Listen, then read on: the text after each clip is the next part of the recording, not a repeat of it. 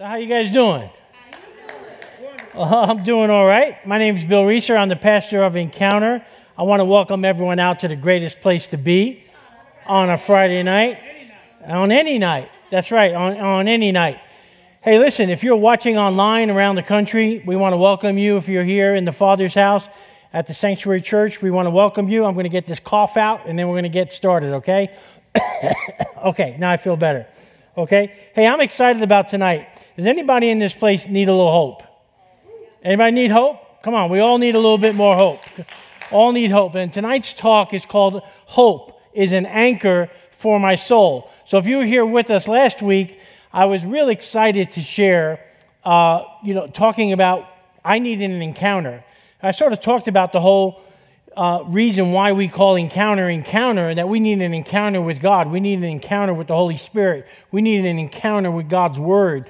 We just don't need a meeting. We need enc- we need an encounter with God. And in tonight's talk, which is going to be based on anchor number two, which is believe that God's love and power can restore hope and healing. In the middle of tonight's talk, actually in several uh, places, we're going to talk about the, our, our ministry's key signature verse, which I'm going to be sharing later on. But I'm really excited uh, to really share that that. That hope is an anchor for my soul, a firm foundation, a secure foundation. And I'm going to explain what that scripture in its entirety really means to us. But we're talking about hope tonight. We're talking about faith tonight. And Mark Batterson said this. He said that hope is never losing faith in the end of the story. And we know that as believers, we know the best is yet to come. Faith is taking the first step before God reveals his second step, because God's already taken the first step by proving his love to us through Jesus Christ. Doubt is putting your circumstances before you and God. Faith is putting God between you and your circumstances. Faith is seeing the invisible, hearing the inaudible, and believing the impossible. That's what hope does, believing the impossible. I love the fact that anchor two is called the faith anchor, because it's the only anchor that begins with the word believe. And that's a big word around here, is believe. And Hebrews eleven one says, now faith is being sure of what we hope for and what? Certain of what we do not see. Hebrews eleven six says, and without faith, it's impossible to please God, right? Because anyone who comes to him must believe that he exists, and he rewards. Don't miss that word. Isn't that a great word? He actually rewards those who earnestly seek him. He rewards you. I love that. So if you want to be a God pleaser, you have to live by faith, not by sight. And on top of that, there are great rewards, great blessings waiting for you. And even as I'm talking now, this is usually the place where the excuse of, well, I don't really have a whole lot of faith comes in. And sometimes that selective hearing starts tuning the rest of the message out. And that's the message a few weeks ago. Stop it. Don't do that. Because a lot of us, we're already going down a highway of self-defeating, doubtful thinking that leads to hopeless actions. And the first thing I just want to say to you, if that's the way you're thinking right now, you're not alone. If all of us are really honest, we all struggle with this thing called faith, don't we? We all have areas, I don't care who you are, that we believe God for. And there are areas in every person's life that you honestly don't believe God for. All of us are guilty of that. There's a dad that had an encounter with Jesus that you're going to study more, and I, and I hope you'll do an encounter study. We're taking signups for the encounter studies. Uh, and there's a great story about just a, a dad that had an encounter with Jesus, and because the disciples couldn't heal his son, and and actually this was a real intense scene, and and the dad told Jesus, "If you can do anything," and Jesus responds back to the dad and says, "If, if I can do anything, do you know who you're talking to? You know really who you're talking to?" And the dad had one of the greatest comebacks. Uh, that you see in all of the Bible. It's a, it's a great faith statement. He says, I believe, but help my unbelief. And I think if we were all honest, that would be a great prayer for us. I believe, but help my unbelief. And the second thing I want to tell you is this. You have faith whether you think you have it or not. Romans twelve three says, tells us that we should humbly measure ourselves according to the faith that God has given us. To each and every one of us, God has given it. You have faith. And why is what I'm saying so important?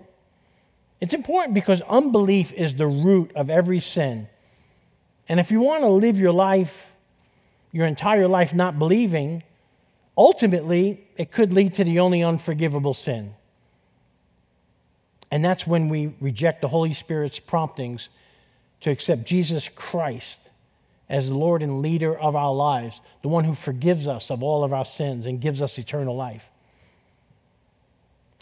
And to die in that state of unbelief. That's the only unforgivable sin. But here's the encouraging news.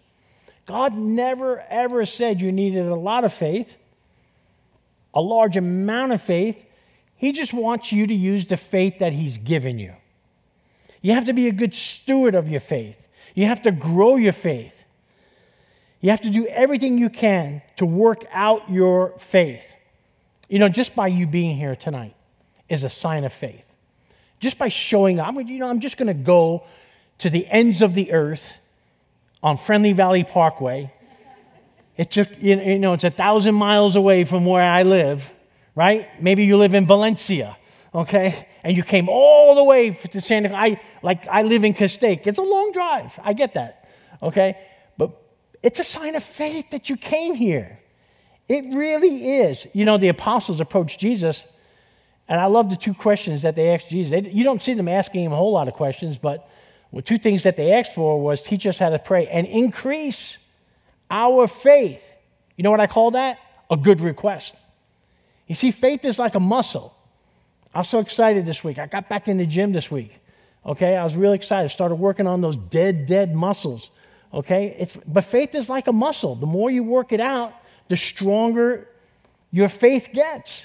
The more you use the gift of faith, friends, listen to me very carefully, the more hope, the more hope you're going to have.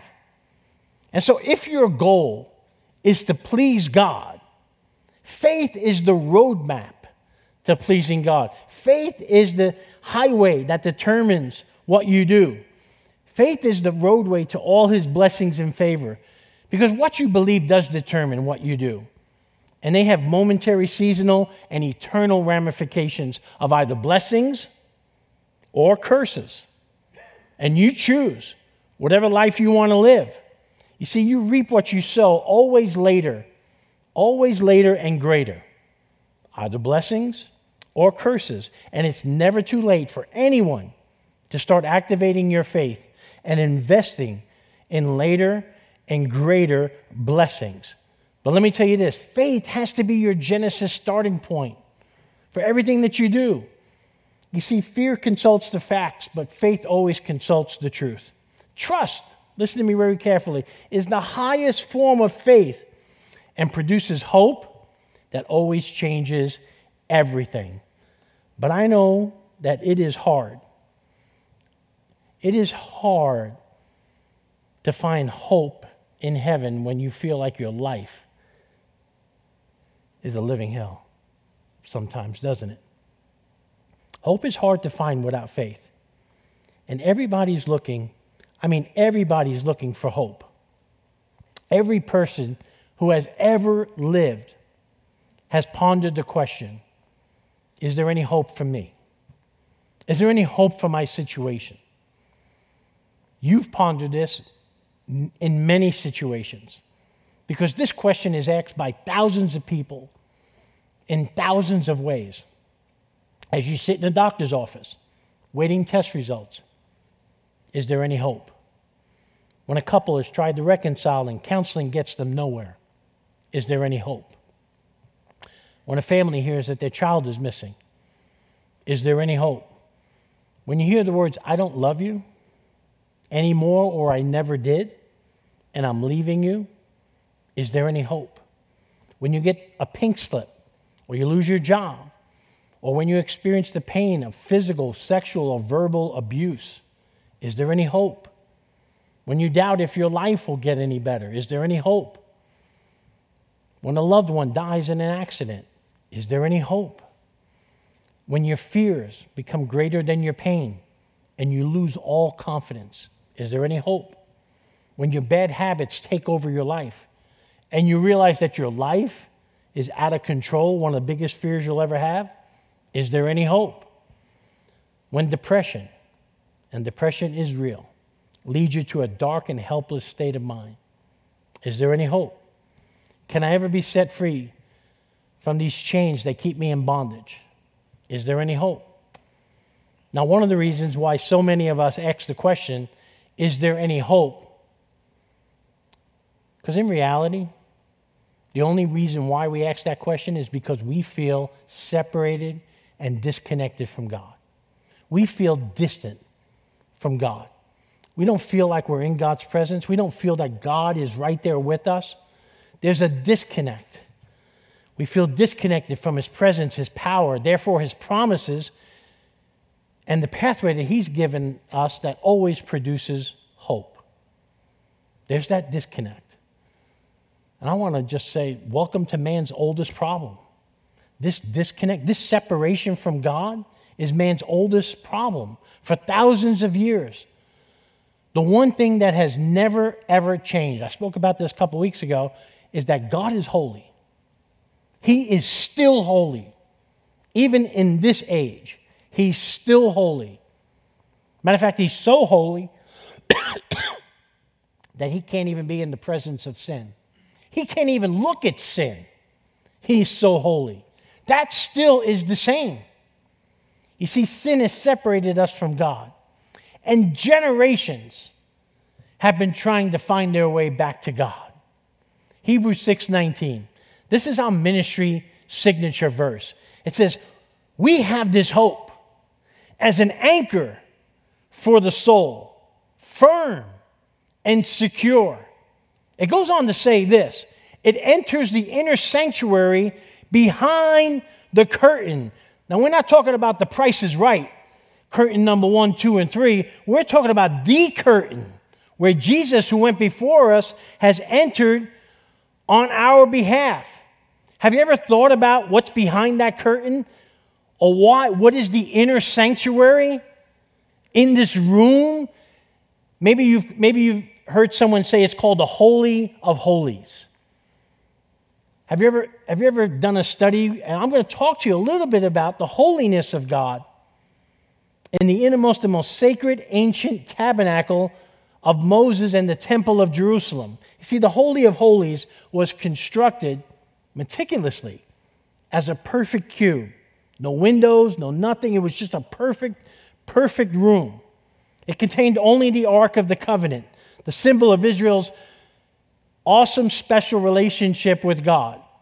And once a year, on, on the Day of Atonement, Yom Kippur, the high priest, one high priest in Israel, was permitted to enter the small enclosure to burn incense and sprinkle the blood of a sacrificial animal on the mercy seat of the ark. This is what happens in the Holy of Holies.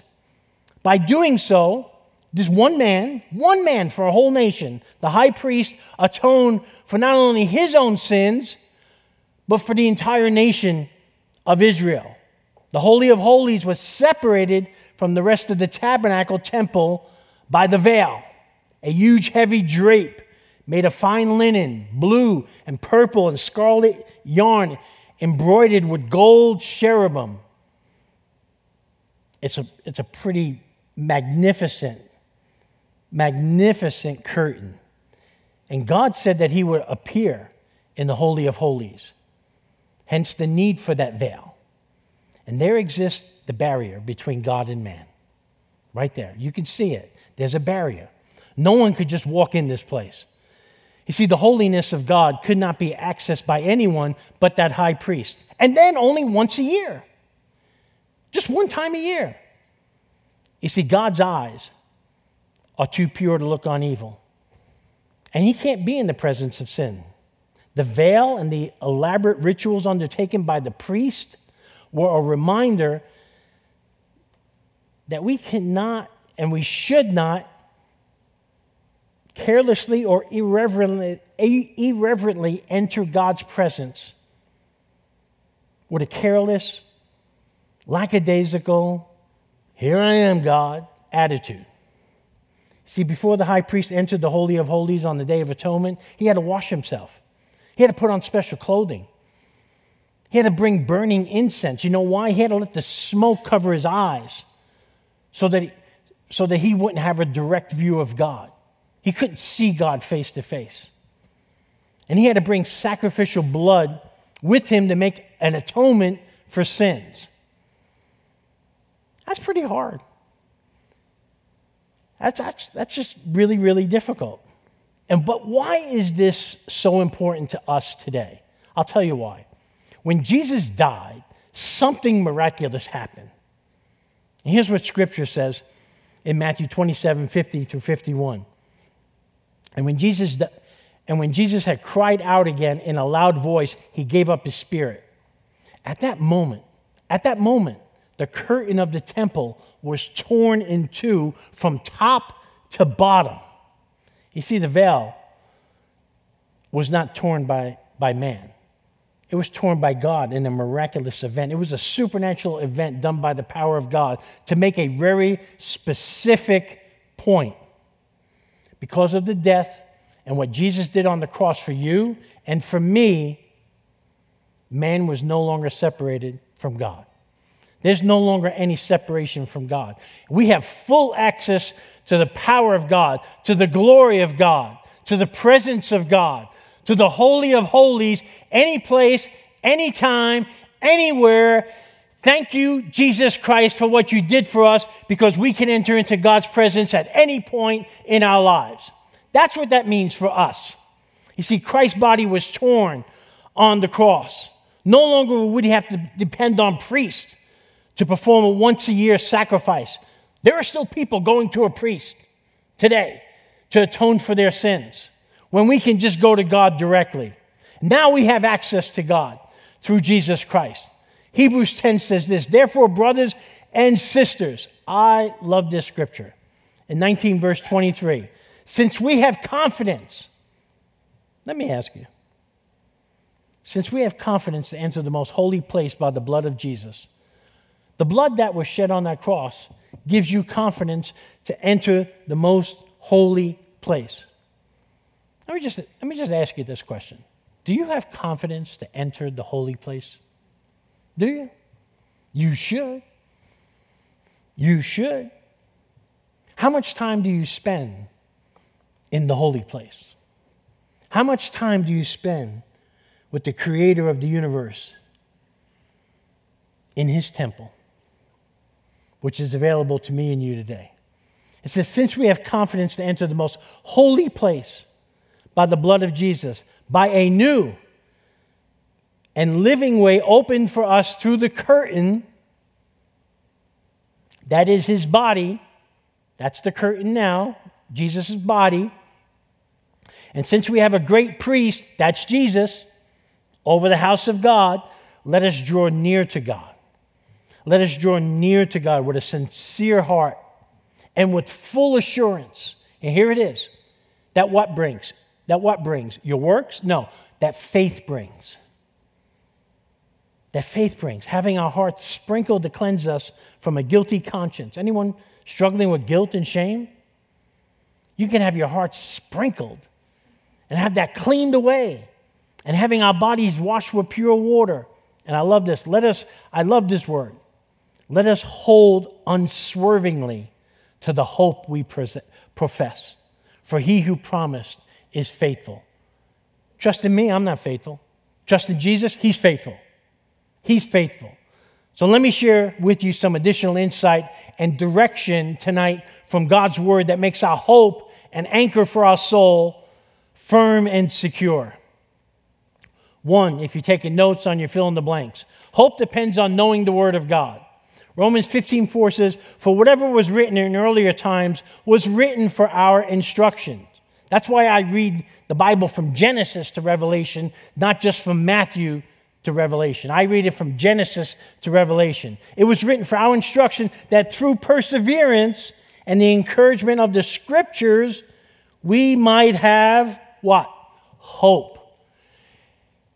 You get into God's Word. God's Word gets into you. You make God's Word the authority over your life. Not only will it bring you great joy, direction in life, peace, power, purpose in life, you're going to have hope. Whenever I read this book, I have hope.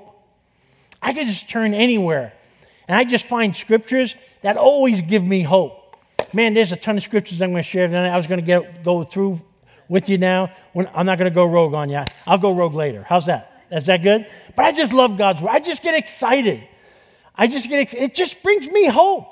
You know, in a day when I have no hope, I could sit down and open up this book, and I have hope. Anywhere I turn, I can find hope. I can find hope. Like it says in Isaiah, I'm going to do it in anyway. He gives strength to the weary and increases the power of the weak. Even youths, youths, Y O U T H S. Okay, I'm a New Yorker. I can't say the word youths. Grow tired and weary, and young men stumble and fall. But those who hope in the Lord will renew their strength. They will soar on wings like eagles. They will run and not grow weary. They will walk and not be faint. That's what God's Word does. It hope just rises up. It just gets you excited. It just gives you purpose. I don't know about you, but I just love the hope that this book brings to me on a daily basis. Number two, I'm excited. I'm just excited. I'm sorry. I just, I just love this stuff. Hope depends on knowing and resting in God's grace. This is important. Second Thessalonians two sixteen says, "Now may our Lord Jesus Christ himself and God our Father, who has loved us and by his grace gave us eternal comfort and a wonderful hope, comfort you and strengthen you in every good thing you do and say." Did you, did you catch that? By his grace gave us eternal comfort and a wonderful hope. Oh, man. Number three, hope depends on being filled with the Holy Spirit. This is important. You know why this is important? See, you're either filled with the Spirit or you're full of yourself. You know, and you, you, I come from New York. You know, when I would, when I would say something that someone knew I wasn't really, I was lying or something, or I was just trying to get an over, I was just trying to get over on something, people in my neighborhood would say, "You're full of, you're full of it. You're just full of it." And I was. I was always full of it. I was always full of myself. But now I'm full of the Holy Spirit. And you're either full of yourself or you're either full of the Holy Spirit. Romans fifteen thirteen says this, "Now may the God of what? Hope. Fill you with all joy and peace in believing that you may abound in hope by the power of the Holy Spirit." Number four, we need to spend a few minutes on this one. Hope, friends, listen to me very carefully, never, never disappoints. Hope never disappoints. Romans five, one through five says, Therefore, therefore, since we have been justified through what? Faith. We have peace with God through our Lord Jesus Christ, through whom we have gained access by faith into this grace in which we now stand. What does that mean, in which we now stand? Well, that's your positional authority in Christ. That's where you are. You're forgiven by grace. You're saved by grace. And we rejoice in the hope, in the hope of the glory of God. Not only so, in other words, here comes the benefit package. Here comes the bonus plan. Not only so, but we also rejoice. We're excited. We throw parties in our sufferings, right? When I go in for a neck surgery, I get excited. I witness to the people in the hospital. Right, Teresa? Not only so, but we rejoice in our sufferings because we know that suffering produces perseverance. Perseverance what? Character. And character what? Hope. Friends, let me, let me just break this down for you. You cannot experience hope without going through suffering and perseverance, and having God build your character. And hope does not disappoint us. It never disappoints us because God has poured out his love into our hearts by the Holy Spirit who, whom he has given us. This hope that doesn't lead to disappointment means that you never ever skip class on God's school of character development. You can't skip class on that. It means you understand and believe by faith that God never ever wastes a hurt. He never wastes pain and suffering. But through that pain, suffering, and hurt, He has a pathway and a purpose for you to go through so you can experience not just any hope, but a living hope, a living hope that never disappoints. So the next time you find yourself in a hopeless desert, in a hopeless storm, in a hopeless fire, in the trial of your life, just stop. Just stop it right there. And instead of praying for God to get you out of it, that's what I used to do. God, get me out of this storm. Get me out of this fire. Lord, just get me out of this situation with Myra. Just get me out of this situation. Myra, I'm watching you. Myra, just Lord, get me. I used to pray, get me out, but then I learned, I, I stopped praying prayers of get me out. I started praying, I started praying different prayers. And here's two prayers that you can pray. Prayer one, God, is there a lesson you're trying to teach me? Is there a lesson you're trying to teach me? And B, here's a second prayer I learned to pray. You may want to write this down. What character, God, are you trying to produce in me? What are you trying to, what character are you trying to produce in me? And then after I pray those two questions, I learned to take an S A T test. Now, the first S A T test I took, it was pretty, I took, it was a low number. Just want to be honest with you. I didn't, I didn't score well on my S A T, but when I took this S A T test, I scored big time. And here's what an S A T test is. The S stands for seek God's purpose in the storm. Seek His purpose. Don't just pray, get me out. Seek His purpose. The A in S A T, acknowledge His presence, His truth, and His leading. And the T is trust God no matter what. Trust God no matter what. And you'll score big time on your S A T. Number five, apart from Christ, there is no hope. There is no hope. Outside God, there is no hope. Ephesians two twelve says, in those days you were living apart from Christ. You were excluded from citizenship among the people of Israel, and you didn't know the covenant promises God had made to them. You lived in this world without God and without hope.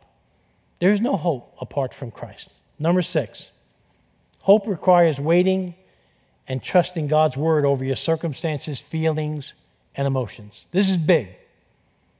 Hope requires waiting and trusting God's word over your circumstances, feelings, and emotions. Psalm one thirty-five, one thirty verse five says, I wait for the Lord. My whole being, what is my whole being? That's my emotions. That's my feelings. It's my circumstances. That's my physical being. That's my spiritual being. My whole being waits, and in His word, I put my hope. I put my hope. Number seven, when you fear God and put your hope in His unfailing love, He never takes His eyes off of you. He never takes His eyes off of you. Psalm thirty-three eighteen says, but the eyes of the Lord are on those who fear Him, on those whose hope is in His unfailing love. His eyes are on you. A couple weeks ago, we talked about how you're always in His thoughts. You're always in His plans. You're always in His hands. And His eyes are always on you. Did you know that God never takes His eyes off of you? Do you ever have somebody just say, you know, watch this for a second, or just watch my kids? And maybe you babysitted before. I love, I love to babysit, by the way. Don't call me with your kids. Okay, but...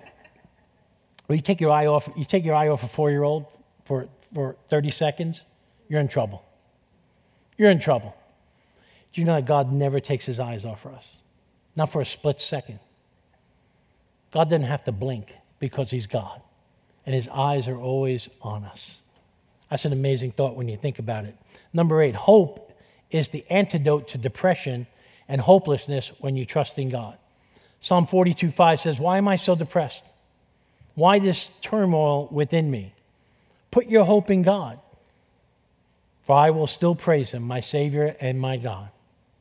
Number nine, hope brings joy. Crazy joy, stupid joy, silly joy. It just brings joy. Romans twelve twelve, be joyful in hope, patient in affliction, and faithful in prayer. There's that suffering thing again. Be joyful in hope.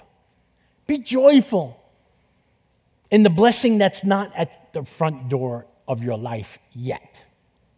And number ten, we need to hold on to hope during difficult seasons to experience the faithfulness of God.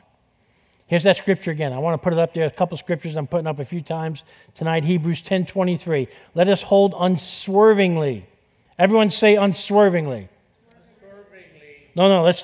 Everyone say unswervingly. Unswervingly. To the hope we profess, for he who promised is what?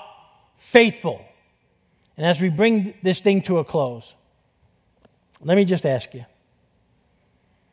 how much fight do you have in you? Are you battle weary? Are you battle? Are you discouraged? Are you decimated by your failures? I've seen your bitmojis. The struggle is real. I've seen it. I've seen them. And it is real. And faith is acknowledging that it's okay not to be okay, but hope says it's not okay to stay there. Let me say it again. Faith is acknowledging that it's okay not to be okay, but hope says it's not okay to stay there. See, contending and fighting for what you believe in is harder than conceding to what you're afraid of. Hope never gives up. And I'm here to tell you, just like I do each and every week, that God has not given up on you. So don't you ever, ever give up on God, and don't you ever give up on yourself. Ever. Hope says, I know God's fighting for me. Hope says, I know God loves me. Hope says, I know nothing is impossible. Hope says, I know every chain is breakable. Hope says that I know Jesus has made a way when there is no way. Hebrews six nineteen again. We have this hope as an anchor for the soul, firm and secure. It enters where? The inner sanctuary behind the curtain, where Jesus, who went before us, has entered on our behalf. Let me give you a, a sort of a picture that the writer is painting here. Normally when you think of an anchor, you think of something you drop from the boat to keep you from drifting. True. True. But it's a different picture here. It sort of gives a different imagery here. It's a nautical term called catching. And catching is using an anchor to navigate a very straight or rocky bottom, where it's going to be very difficult to, what you're, to where you're going without incident. And what you do is you take that anchor and you pitch it in front of you. And you let that anchor land and you start pulling yourself to where you want to get to. You don't just let it stabilize, you start pulling yourself. Then when you get to where you want to get to, you throw that anchor out again. And then you start pulling yourself to where you want to get to. That's what you do. You just take that anchor, you pitch it in front of you. You have something tied to it, and you keep pulling, you keep believing, you keep pulling yourself. Now this anchor, this hope, it anchors us. And I love that this anchor is depicted in the Holy of Holies, behind the curtain. See, we learned that tonight, that the curtain was torn in two when Jesus was crucified. So we don't have to picture an anchor going into a temple. But what we do is we pitch that anchor into God's presence. We pitch that anchor into God's word. We pitch that anchor into God's promises. And we let that anchor land, and we just start pulling ourselves to it by faith. And for every time you pull, for every time you stretch, for every muscle that gets strained, hope starts rising up. Hope starts building up inside of you. You see, an anchor really does have two main purposes. It keeps us from drifting, and it adds stability in the storm. That's what an anchor does. Hope is called an anchor for the soul because it gives stability to the Christian life. That's what it does. That's what hope does. R C Sproul said, but hope is not simply a wish. I wish that such and such would take place someday. Rather, It is that which latches on to the certainty of the promises of the future that God has made. I'm going to ask the worship team to come on up, and I'm going to share a final scripture. It's going to bring this thing to a close. And I love this. I was, I was just praying before the service. Before the service. Did you, did you catch that? I was praying on the surface before the service, but not on the surface. There we go. It says this in Romans four, verse eighteen. It says this. Against all hope. I love this. Against all hope. Abraham in hope. Don't you love that? Against all hope. Against all odds. Abraham in hope believed, and so became the father of many nations. That's us. Just as it had been said to him, so shall your offspring be. Without weakening in his faith, because he never wavered in his faith, without weakening in his faith, he faced the fact that his body was as good as dead. You know what good as dead means? It means as good as dead. Since he was about one hundred years old. God told him they were, they were going to have a kid. Abraham was like, what? Without weakening in his faith, he faced the fact that his body was as good as dead since he was about one hundred years old, and that Sarah's womb was also dead. In other words, they were just, they weren't, you know, spring chickens anymore. Yet he did not waver through unbelief regarding the promise of God, but was strengthened in his faith and gave glory to God, being fully persuaded that God had power to do what he had promised. Wow.